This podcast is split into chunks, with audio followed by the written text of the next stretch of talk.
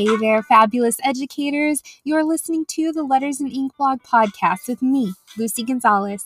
This is a podcast for teachers where I dish out equal parts inspiration and encouragement as we dive into all things English instruction, teacher tech, and digital pedagogy. I'm so excited that you're here. Let's transform classroom instruction for the digital age together.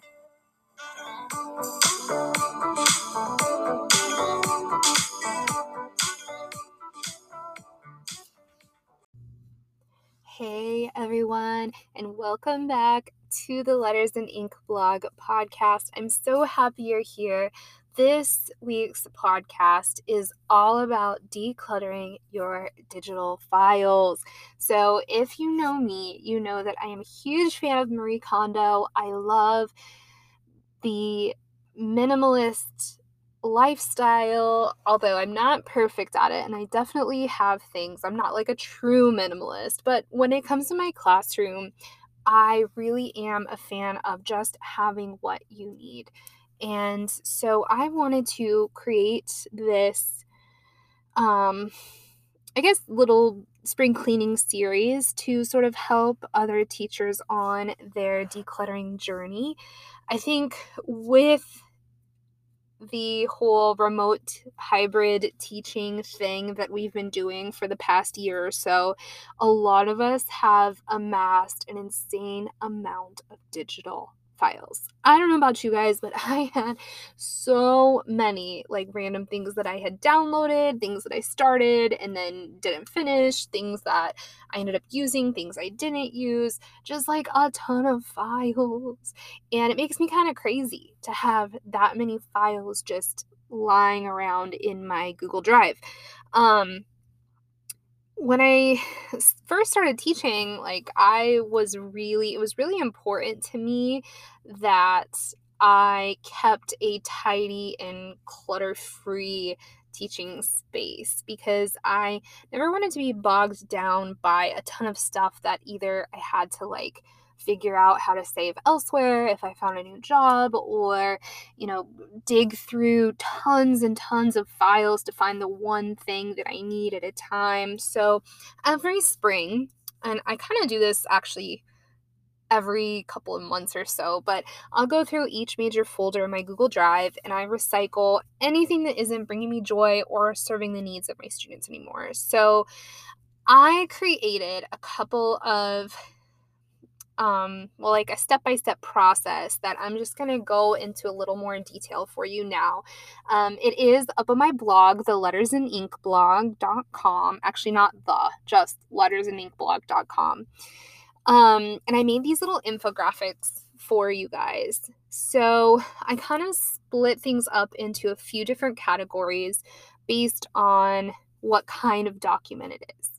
So, um, the first category is assignments, graphic organizers, anything that like a student, I would have a student use in a lesson or as a formative assessment or a summative. So, the first question that I ask myself is Did I use it this year? If I used it this year, did I love it? Do I want to use it again? Or is it something I'm kind of keeping as like a placeholder just in case I can't find something that I love? If it's something like that where I can perfect it with a few minor tweaks, then I'm totally going to keep it. I actually will probably tweak it right then and there. Uh, if not, if it's kind of meh, if you didn't love it, if it didn't really work that well, just toss it. The second question I ask is it is is it a duplicate of or very similar to something else that I really do like to use? Usually, what I'll do in this case is I'll merge the two files that I love if I love things about both of them. Unless there's like some very genuine and specific reason that I need two different files. For example, I have a tone words list that I use with my sophomores that I wouldn't necessarily use with my AP Lang kids because the AP Lang one is going to be more specific, have more words on it, that are more complex, things like that. In that case, I'm going to keep the two tone word lists. Otherwise, though, I'll probably merge them or I'll just keep the one I like and throw out the other one or ones. And then the third question is if you didn't use it this year, do you really need it? If I accidentally deleted this document, would I cry about it? Would I lose sleep over the number of hours that I have to use to recreate this? If the answer is yes, like, yeah, I, I really love this thing, I just didn't use it.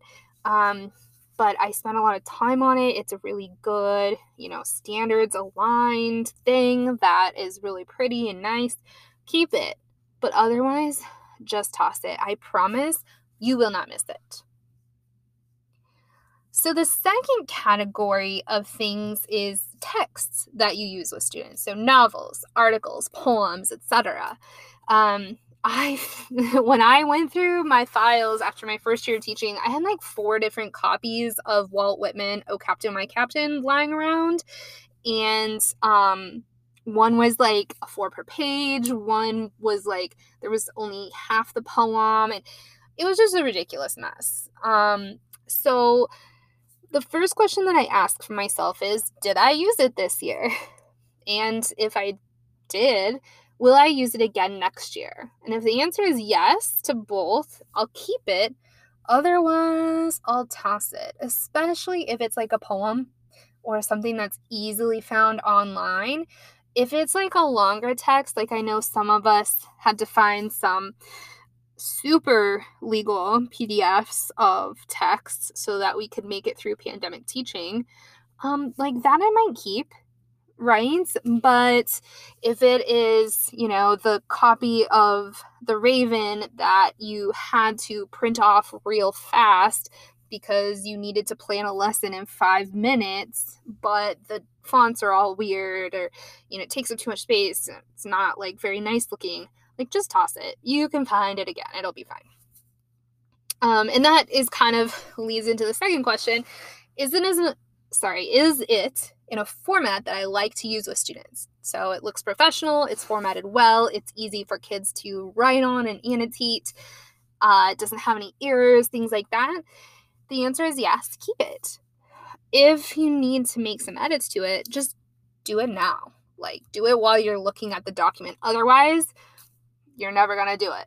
Or you're going to end up having to wait uh, until you go to use that thing again. And then you're like, oh, shoot, I forgot this is the one where half of it is in Arial 11 and the other half is in Times New Roman 13 and a half. and then you're gonna like just have to waste a lot of your precious time going through and fixing it then. So just fix it now. Otherwise, just toss it. If it's gonna take you that long to reformat it, you can find something better when the time comes. I promise. So the third category is all that professional development, meeting handouts, research, administrative materials that you've collected over the year. Ugh, yikes. Um, the first question that I ask Did I get the information that I needed from this file? Will I need to reference this information again? Is it something I can find easily online? If you got what you needed from it and you're not going to need it again, just toss it. If you may need to reference it again and it's definitely not easily found online, definitely, you know, keep it. That's fine.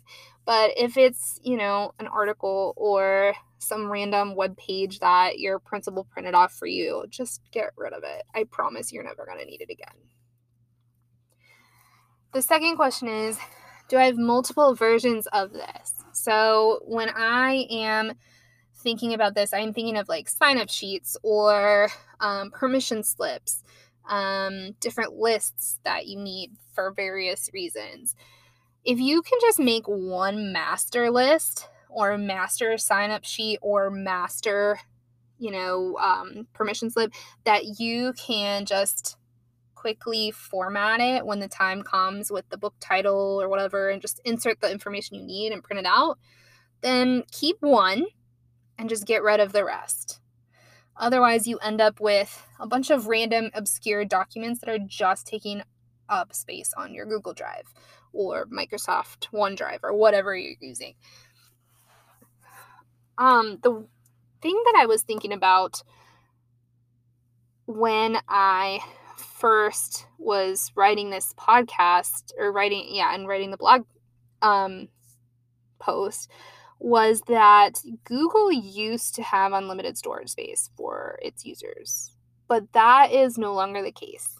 So, whether you have a personal Google Drive account or you are using, or not Google Drive, but Google Education, um, or you're using your schools, there's going to be a limit to how many gigabytes of space you have. And it depends on your school and stuff like that. So it really is important that you do take the time to declutter. Not just for your mental health and your relaxation capabilities when the school year is over, but because you literally might run out of space, which is not something that I really thought about um, before Google announced that. They are no longer giving unlimited storage. So, the big question that is probably on your mind right now because it's on every teacher's mind. You're not alone. It's on my mind all the time when I'm decluttering. It's like, what if I need those files again? What if I need to take a sick day and this assignment is like the perfect, you know, print and go type of thing? What if I end up teaching this novel again in two or three years? What if present me causes future me a major panic attack because I deleted this file? So, you know, I have these thoughts too, but real talk, after six years of dutifully decluttering my files, I can honestly say I've never once regretted deleting anything. Now, have I missed things? Sure. But has it been the end of my world? No. And here's why. If you never used it before, what makes you think you're going to use it again in the future? You know, if you downloaded something for free from Teachers Pay Teachers, but then it just sits in your drive, you clearly didn't need it in the first place. And then it's always going to be on Teachers Pay Teachers. Or if it's on the internet, you know, if you found it on the internet three years ago for free, I bet you can find it again if you ever feel like you need it. But the real reason is that pedagogy is constantly evolving. The reason that we as teachers are always tweaking, perfecting, and changing our material, it's not because it wasn't good before, but it's because we as teachers have grown. We've gotten more training, we've learned new strategies, there's more research that shows different things are more beneficial than what we were doing. So the odds are by the time you're ready to finally dust something off and use it, your teaching practice will have totally evolved and you'll want something completely different. So when you have just the bare necessities, even if you have just the bare bones of a unit that you love teaching, it gives you the structure you might need for planning next year or later down the road. But it also gives you the freedom to be creative and create a unit that truly reflects the needs of the new students that you're going to be teaching at that time. Because every group of kids is different, every year is different. And, you know, you're going to want to try new things. But if you already have a unit that's fully planned and prepped, even if it's not perfect, you're going to fall back on it and you're going to rely on it. And I want to challenge all of us to not live in that space anymore. So it might take you a couple of hours to declutter your teacher files, but I promise you guys that it will be time well spent purging and decluttering in my mind, it's really a form of self care. When you're ready to return to your files, when you're getting ready for the school year to start in August, not only will everything that you truly need be easier to find, but every single file you have will be of value to you.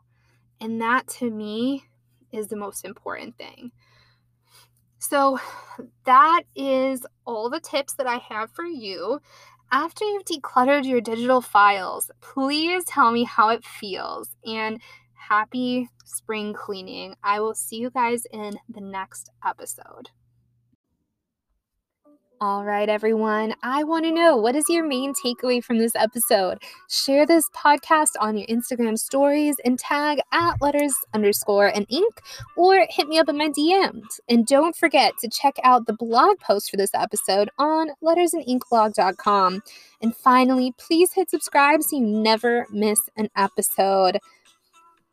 I want to leave you all with one final thought. If there's anything that we have learned from the pandemic, it's that our notions of what education is are inequitable and ineffective for the needs of modern students. It's time to rethink and reimagine everything that we know about education. Together, we can transform classroom instruction for the digital age.